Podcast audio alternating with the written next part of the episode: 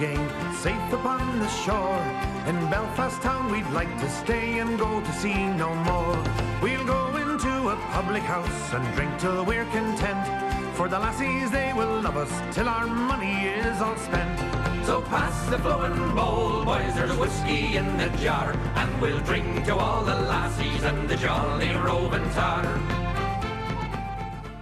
Streedag Strand è un'impressionante spiaggia lunga 3 km situata sulla sponda nord-occidentale di un banco di sabbia che collega Streedag Point a un'area nota come Connors Island nella contea di Sligo, in Irlanda. Se vi sedete lungo questa immensa striscia di sabbia sospesa tra la terra e il mare, quando le nebbie atlantiche la avvolgono nei primi giorni dell'autunno, chiudete gli occhi e ascoltate il vento che qui soffia incessantemente forse potete ancora sentire le voci e le grida disperate dei marinai spagnoli che su queste sponde trovarono la loro fine ingloriosa, insieme a quel che restava della flotta più sfortunata e maledetta da Dio e dagli uomini, quella che passò alla storia con il tragico nome di Invincibile Armada. La missione della Invincibile Armada era partita subito male, delle 500 navi inizialmente previste per l'incredibile impresa di invadere niente meno che l'Inghilterra, il re di Spagna, Filippo II, si era dovuto alla fine accontentare di 138. Sir Francis Drake, con le sue continue incursioni, non aveva di certo reso le cose facili. Finalmente, nel 1588, tutto sembrava pronto per la partenza, ma il comandante designato per guidare la spedizione, Alvaro de Bazan, il più grande condottiero navale della storia spagnola, che non aveva mai perso una battaglia in vita sua, morì improvvisamente a Lisbona. Al suo posto venne nominato Alonso Pérez de Guzmán y Sotomayor, il quale cercò in tutti i modi di rifiutare l'incarico, arrivando a scrivere una lettera ad uno dei segretari del re, facendo presente il suo cattivo stato di salute, la sua ignoranza dei piani di guerra spagnoli e la sua impreparazione a condurre una campagna navale, oltre a segnalare il fatto che, cosa piuttosto insolita per un ammiraglio, soffriva terribilmente il mal di mare. Il re non vide mai quella lettera perché nessuno dei suoi segretari osò nemmeno sottoporgliela.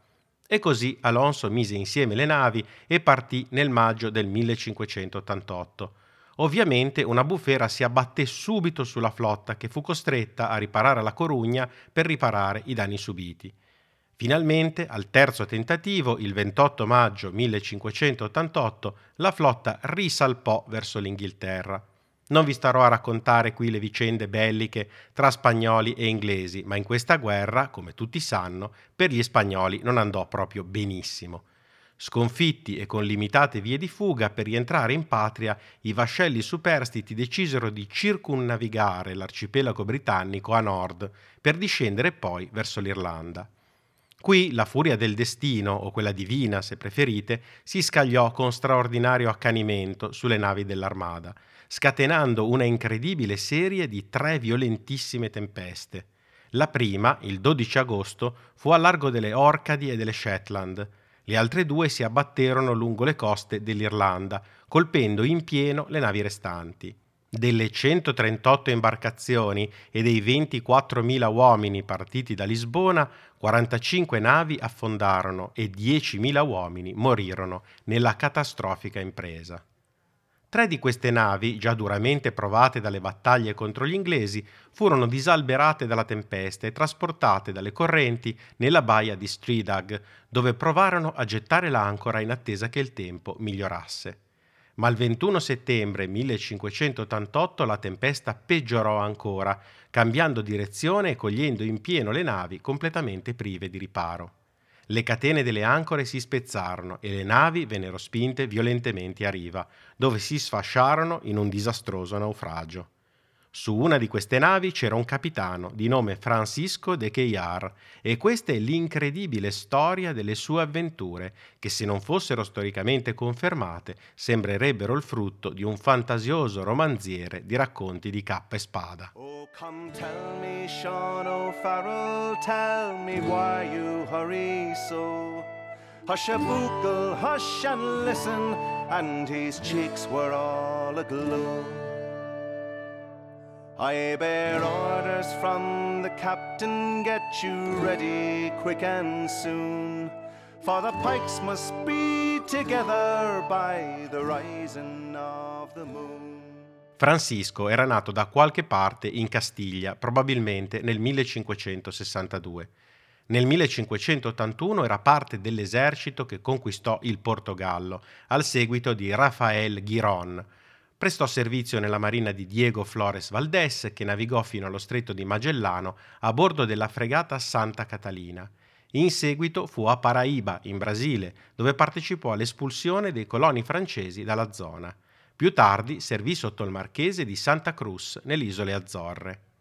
Nel 1588 lo troviamo come capitano a bordo della San Pedro, una delle tante navi della Invincibile Armada, in viaggio verso l'Inghilterra nella loro disgraziata missione.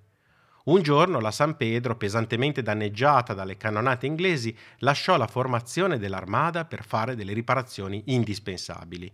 Quel gesto però fu interpretato dal generale maggiore della flotta, Francisco Arias de Bobadilla, come un vero e proprio atto di diserzione non obbedire immediatamente agli ordini in guerra è una cosa che può costare molto cara e Francisco de Cheyar venne immediatamente condannato a morte per impiccagione a causa della sua defezione e trasferito su un'altra nave perché la sentenza venisse eseguita. Qui però si trovò di fronte Martin de Aranda, il giudice che avrebbe dovuto sentenziare la sua condanna. Martin comprese che la decisione di Francisco era stata dettata dal buon senso e che il suo scopo era semplicemente di salvare la nave di cui era il capitano e la sentenza non venne eseguita. Nel frattempo, le tre navi che viaggiavano insieme nel disperato tentativo di tornare verso la Spagna furono travolte dall'ennesima bufera. Come ci racconta lo stesso Francisco, Don Martin, dopo una lotta inefficace per doppiare Echill Island, era rientrato nella baia e si era ancorato al largo di Ballyshannon con altri due galeoni. Lì rimasero per quattro giorni, dal primo al 5 settembre, quando, con l'alzarsi della burrasca, i cavi si ruppero e tutti e tre i galeoni furono spinti a riva sulla spiaggia sabbiosa tra gli scogli.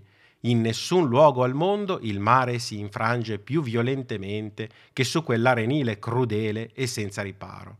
Il quinto giorno si scatenò una tempesta così grande sulla nostra nave, racconta sempre Francisco, con un mare che arrivava fino al cielo, tanto che i cavi non potevano reggere e le vele non ci servivano, e fummo spinti a riva su una spiaggia coperta di sabbia finissima, chiusa da un lato e dall'altro da grandi scogli. Una cosa del genere non si era mai vista, perché nel giro di un'ora tutte e tre le navi furono fatte a pezzi, tanto che morirono subito 300 uomini e ne annegarono in seguito più di mille, tra cui molte persone importanti, capitani, gentiluomini e altri ufficiali. Dei tre vascelli che naufragarono sullo Stridag Strand, uno era il San Juan de Sicilia ed era comandato da Don Diego Enriquez, detto il Gobbo, questo ufficiale, come racconta Keyar, giunse alla morte in un modo assai triste. Temendo il mare molto grosso che si stava battendo sul ponte del suo vascello, che stava andando a pezzi sull'arenile, ordinò di far mettere in mare la sua grande scialuppa, un'imbarcazione coperta, e accompagnato dal conte di Villafranca e da altri due gentiluomini portoghesi, si chiusero nella stiva della barca sperando di essere portati a riva. Scesi di sotto e portando con sé 16.000 ducati in gioielli e pezzi di corona, ordinarono di chiudere bene il boccaporto per impedire l'ingresso dell'acqua. Ma proprio mentre la barca si allontanava dalla nave, più di 70 uomini, terrorizzati dalla sorte che li attendeva, saltarono selvaggiamente sul ponte della barca, sperando così di raggiungere la terraferma ma la piccola imbarcazione, incapace di sopportare il grande peso al di sopra della linea di galleggiamento e colpita da un'onda, si rovesciò e affondò, travolgendo tutti i passeggeri sul ponte. In seguito risalì in superficie e fu trascinata in diverse direzioni, raggiungendo infine la riva a testa in giù.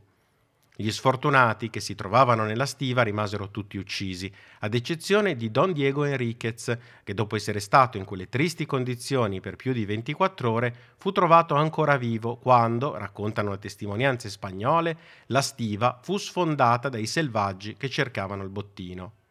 I selvaggi del racconto in realtà erano gli irlandesi, che vedendo le navi spagnole infrangersi sulla costa, erano accorsi per derubarli di qualunque cosa, anche dei vestiti, e finirli nel caso fossero ancora vivi.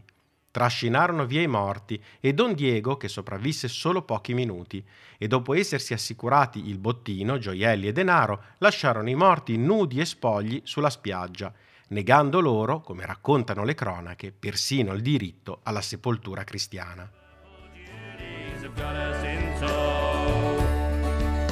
One night off Cape Horn I will never forget.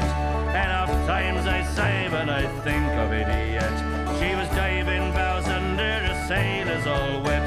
She was doing 12 knots with the mainsail set singing row Row bullies row and Liverpool duties have got us in tow.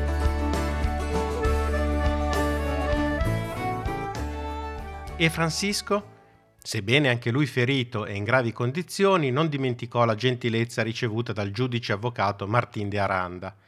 Il capitano deposto e il giudice avvocato che lo aveva perdonato si trovavano sullo stesso ponte con gli orrori della morte di fronte a loro da ogni lato. Martin de Aranda, vedendo la distruzione incombere, non aveva più energie nemmeno per tentare di fuggire, ma Francisco cercò di risollevare il suo spirito abbattuto e fece tutto il possibile per aiutarlo e portarlo a riva. Prendendo un boccaporto dal ponte della nave in cui si trovavano, Francisco lo usò come salvagente e riuscì a far salire anche il giudice avvocato. Ma nel momento in cui si stavano staccando dalla nave, un'onda gigantesca li travolse e il giudice avvocato, incapace di aggrapparsi, morì annegato. Francisco, gravemente ferito dai pezzi di legno galleggianti, riuscì a rimanere sul boccaporto e alla fine raggiunse la riva. Non riusciva a stare in piedi, era completamente coperto di sangue e decisamente malconcio. Francisco era in una situazione disperata. Ferito, seminudo e affamato, riuscì ad insinuarsi in un nascondiglio durante il resto della giornata. E racconta: All'alba del giorno cominciai a camminare a poco a poco verso un monastero per trovarvi rifugio come meglio potevo. Ci arrivai con molta fatica e difficoltà e lo trovai deserto, con la chiesa e le immagini dei santi bruciate e completamente distrutte, e dodici spagnoli impiccati all'interno della chiesa per opera dei luterani inglesi, che andavano in giro a cercarci per uccidere tutti quelli che erano scampati ai pericoli del mare. Francisco, nauseato e terrorizzato dall'orribile spettacolo del monastero, si diresse verso una strada che attraversava un grande bosco e dopo aver girovagato senza riuscire a procurarsi del cibo, si diresse nuovamente verso la riva del mare, nella speranza di riuscire a raccogliere qualche provvista che poteva essere stata trasportata dai relitti. Qui trovò distesi sulla spiaggia in un unico punto i cadaveri di più di 400 spagnoli, tra i quali riconobbe Don Enriquez e un altro ufficiale d'onore. Scavò una buca nella sabbia e seppellì i due compagni di sventura. Dopo qualche tempo fu raggiunto da altri due spagnoli. Incontrarono un irlandese che però sembrava piuttosto amichevole nei loro confronti L'irlandese indicò loro una strada che dalla costa portava a un villaggio, che Francisco descrive come composto da alcune capanne di paglia. Probabilmente si trattava del villaggio di Grange, distante un paio di miglia, e le capanne a cui si riferisce erano quelle con il tetto di paglia ancora comuni nel paese. A Grange si trovava un castello in cui erano stanziati i soldati. All'epoca era un importante avamposto, trovandosi sulla strada tra Connacht e Tyrconnell. Da questo castello partivano gruppi di soldati inglesi che setacciavano i dintorni alla ricerca di fuggiaschi spagnoli e relitti da saccheggiare. Temendo questi esploratori militari, Francisco si allontanò dal villaggio e si addentrò scalzo e malconcio in un bosco. Non era andato molto lontano quando fu assalito da un vecchio selvaggio, come lo chiama lui, di oltre 70 anni e da due giovani, uno inglese e l'altro francese. Lo ferirono alla gamba e lo spogliarono di quel poco di vestiti che gli erano rimasti. Gli portarono via una catena d'oro del valore di mille real, 45 corone d'oro che aveva cucito nei suoi abiti e alcune reliquie che gli erano state donate a Lisbona. Se non fosse stato per l'intervento di una giovane ragazza, che Francisco descrive come dell'età di vent'anni e molto bella, probabilmente lo avrebbero finito sul posto. Dopo averlo derubato di tutto ciò che aveva, invece si rimisero in cammino alla ricerca di altre prede e la ragazza, impietosita dalla triste condizione dello spagnolo, gli preparò una pomata di erbe per le ferite e gli diede burro e latte con pane di avena da mangiare. A Francisco venne consigliato di fuggire in direzione di alcune montagne, che sembravano essere distanti circa sei leghe, dietro le quali c'erano buone terre appartenenti a un importante selvaggio, grande amico del re di Spagna. Il termine selvaggio, come si può vedere, era riservato ai nativi irlandesi sia amici che di parte avversa. Proseguendo nella direzione indicatagli, giunse ad un lago, nelle cui vicinanze si trovavano una trentina di capanne, tutte abbandonate e disabitate. Entrando in una di queste per ripararsi, scoprì altri tre uomini nudi, spagnoli anche loro, che avevano subito il suo stesso duro trattamento. L'unico cibo che potevano procurarsi qui erano le more e qualche foglia di crescione. Coprendosi con della paglia, passarono la notte in una capanna in riva al lago, decidendo all'alba di avanzare verso il villaggio di O'Rourke, l'importante selvaggio di prima. Arrivato al villaggio, Keyar trovò il capo assente, essendo in guerra con gli inglesi che all'epoca occupavano Sligo, ma trovò un certo numero di spagnoli. Dopo pochi giorni giunse la notizia che una nave spagnola, probabilmente uno dei vascelli di Dileiva, si trovava al largo della costa alla ricerca di eventuali spagnoli scampati alla morte. Alla notizia Francisco e altri 19 decisero di fare uno sforzo per raggiungere la nave. Si misero quindi subito in marcia verso la costa. Durante il tragitto incontrarono molti ostacoli e Francisco, probabilmente a causa della ferita alla gamba, non riuscì a tenere il passo degli altri e di conseguenza fu lasciato indietro, mentre gli altri salivano a bordo della nave. Ma questa apparente disgrazia fu per lui provvidenziale, perché la nave, dopo essere salpata, naufragò al largo della costa e più di 200 persone annegarono.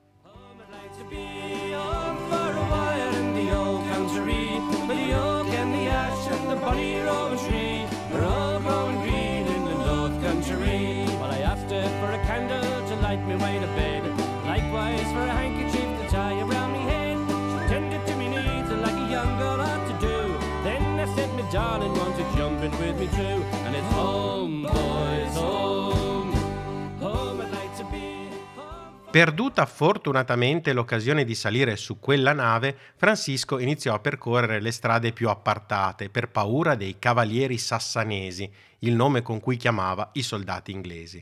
Ben presto si imbatté in un uomo di chiesa, che entrò amichevolmente in conversazione con lui in lingua latina, una lingua che a quel tempo in Irlanda non era considerata morta e che uomini e donne di vario grado parlavano abbastanza comunemente.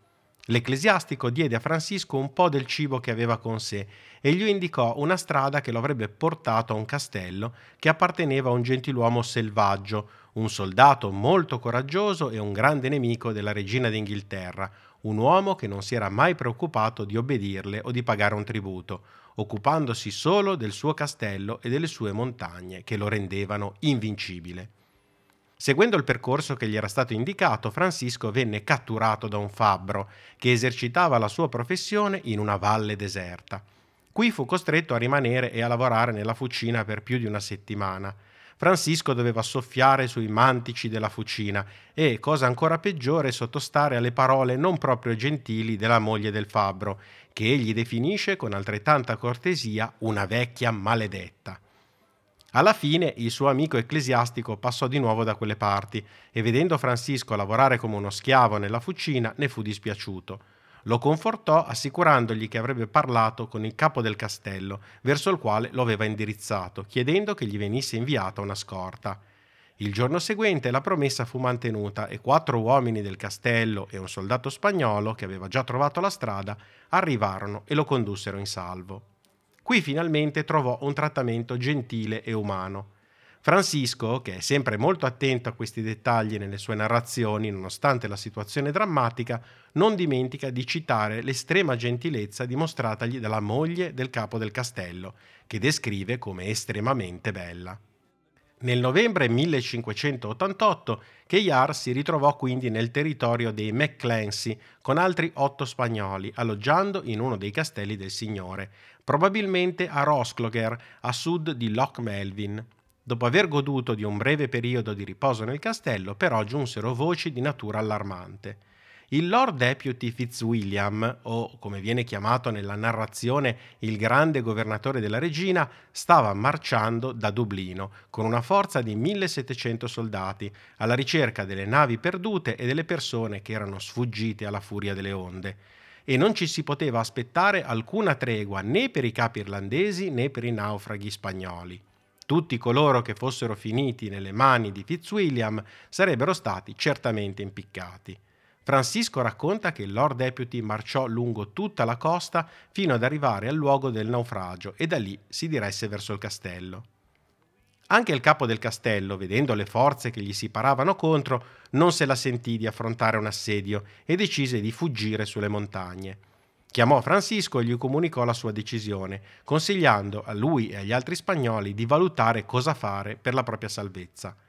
Francisco si consultò con i suoi compagni e alla fine convennero che la loro unica possibilità di scamparla era quella di resistere nel castello il più a lungo possibile, confidando nella sua forza e nella sua posizione isolata. Pur consapevoli delle sorti incerte di quella battaglia, decisero comunque di resistere o cadere insieme. Dopo aver comunicato la loro decisione al capo del castello, questi fornì loro tutte le armi a sua disposizione e una scorta di provviste sufficiente per sei mesi. Fece loro giurare di tenere il castello fino alla morte e di non aprire le porte a nessuno fino al suo ritorno. Dopo aver fatto questi preparativi, aver rimosso gli arredi e le reliquie dalla chiesa sulla riva e averli depositati all'interno del castello, il capo del castello, dopo aver abbracciato Francisco, si ritirò sulle montagne, portando con sé la sua famiglia e i suoi seguaci, con le loro greggi e i loro armenti. Francisco si era dotato di diverse barche cariche di pietre, sei moschetti e sei piedi di porco, oltre a una scorta di munizioni. Ecco la sua minuziosa descrizione del luogo che stava per difendere. Il castello è molto forte e molto difficile da espugnare se non lo attaccano con l'artiglieria perché è fondato in un lago di acqua molto profonda, che in alcuni punti è largo più di una lega e lungo tre o quattro leghe e ha uno sbocco sul mare. Inoltre, con l'aumento delle maree primaverili, non è possibile arrivarci. Per questo motivo il castello non può essere espugnato né per via d'acqua né per la sponda della terraferma che gli è più vicina, né può essere attaccato direttamente, perché per una lega intorno alla cittadella, che si trova sulla terraferma, il terreno è paludoso e profondo come un fiume, così che anche gli abitanti locali non possono arrivarci se non per stretti sentieri. Il nostro coraggio divenne noto in tutto il paese e il nemico ne fu molto indignato e si avvicinò al castello con le sue forze, circa 1800 uomini, e ci osservò da una distanza di un miglio e mezzo da esso, senza potersi avvicinare di più a causa dell'acqua e delle paludi che si trovavano in mezzo. Da questa descrizione di Francisco è evidente che le forze del Lord Deputy avevano preso posizione sulla riva del promontorio opposto di Rossifriar, una lingua di terra che si proietta nel lago all'estremità nord-occidentale. Da questo punto, dice Francisco, esibirono minacce e avvertimenti e impiccarono due fuggitivi spagnoli di cui si erano impadroniti, per mettere in soggezione i difensori. Le truppe chiesero a gran voce la resa del castello, ma gli spagnoli rifiutarono ogni proposta. Per 17 giorni, dice Francisco, gli assedianti si appostarono contro di loro, ma non riuscirono ad ottenere una posizione favorevole per l'attacco. Alla fine, una forte tempesta e una grande nevicata li costrinsero a ritirarsi senza aver concluso nulla.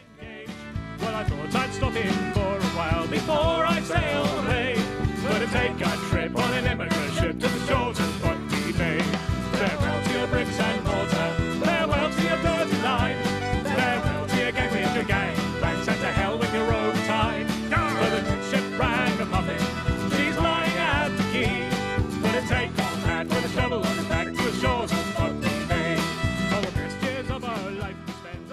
Quando l'assedio fu tolto, McClancy, il capo del castello e i suoi seguaci tornarono dalle montagne e fecero un gran parlare di Francisco Cheiara e dei suoi compagni, chiedendogli di restare e di unirsi a loro.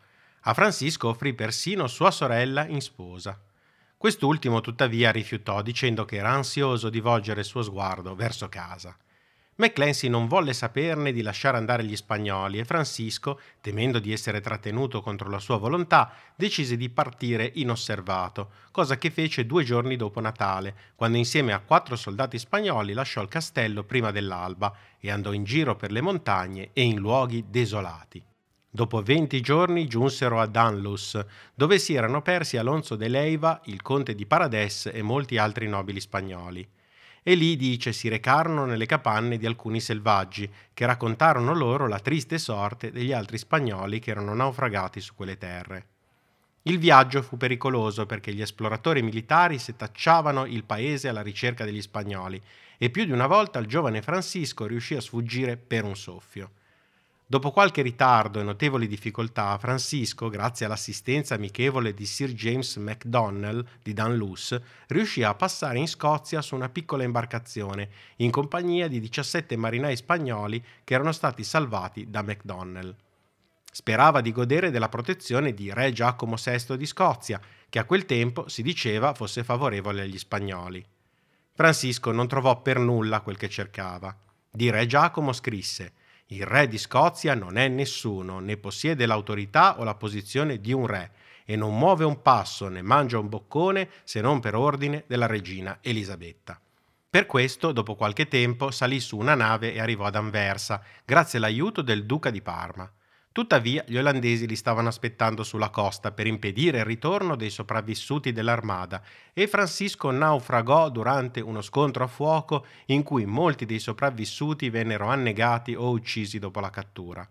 Ancora una volta si trovò ad aggrapparsi a dei relitti mentre sbarcava nelle Fiandre, dove entrò nella città di Dunkirk indossando solo la sua camicia.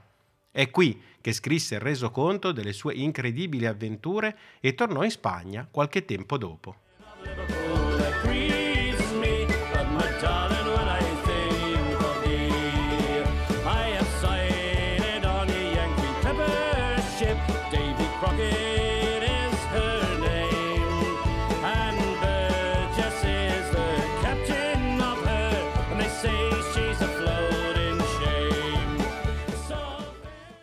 Le avventure di Francisco de Cuellar non erano però finite. Servì nell'esercito di Filippo II sotto Alessandro Farnese, duca di Parma, il conte Fuentes e il conte Mansfeld. Tra il 1589 e il 1598 partecipò all'assedio di Parigi, alle imprese di Laon, Corbie, Capellat, Châtelet, Duyens, Cambrai, Calais, Ardès e all'assedio di Holtz. Nel 1599 e nel 1600 servì sotto Carlo Emanuele I, duca di Savoia, nella guerra di Piemonte.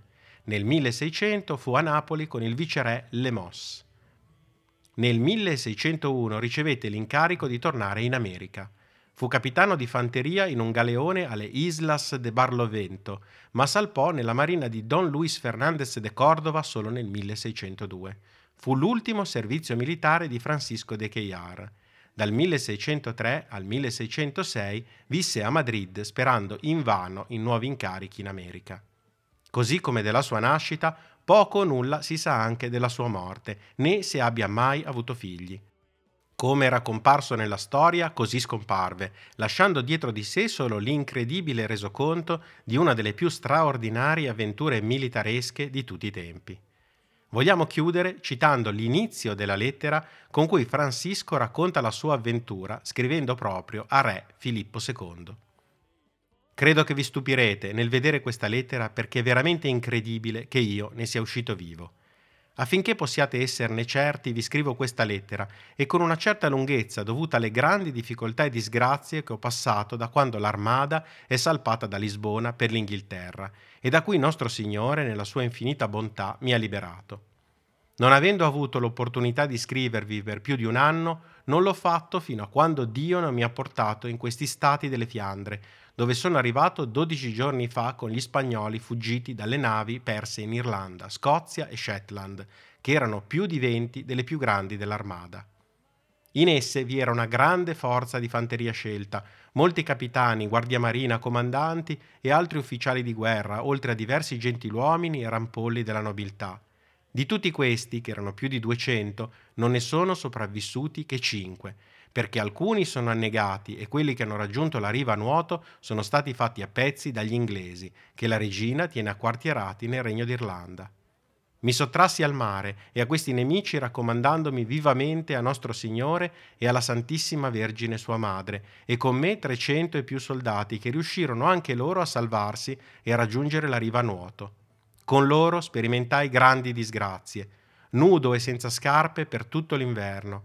Passai più di sette mesi in mezzo alle montagne e ai boschi con i selvaggi, come sono tutti in quelle parti dell'Irlanda dove siamo naufragati. Credo che non sia giusto omettere di raccontarvi o nascondere le ferite e le grandi offese che si volle infliggermi, così ingiustamente e senza che io avessi commesso la colpa di aver trascurato il mio dovere, da cui solo il nostro Signore, infine, mi liberò.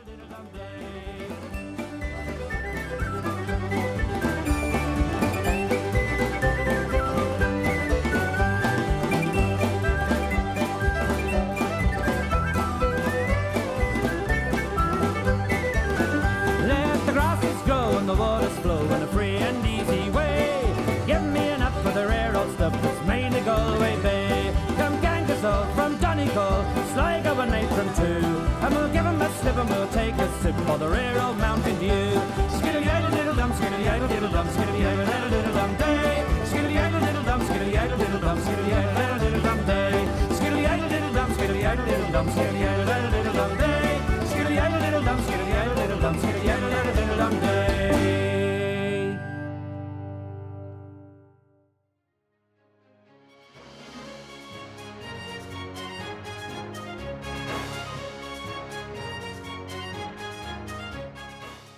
Grazie per aver ascoltato Mirabilia. Se avete consigli o suggerimenti siete i benvenuti. Potete scrivere alla mail podcastmirabilia-gmail.com. Alla prossima puntata!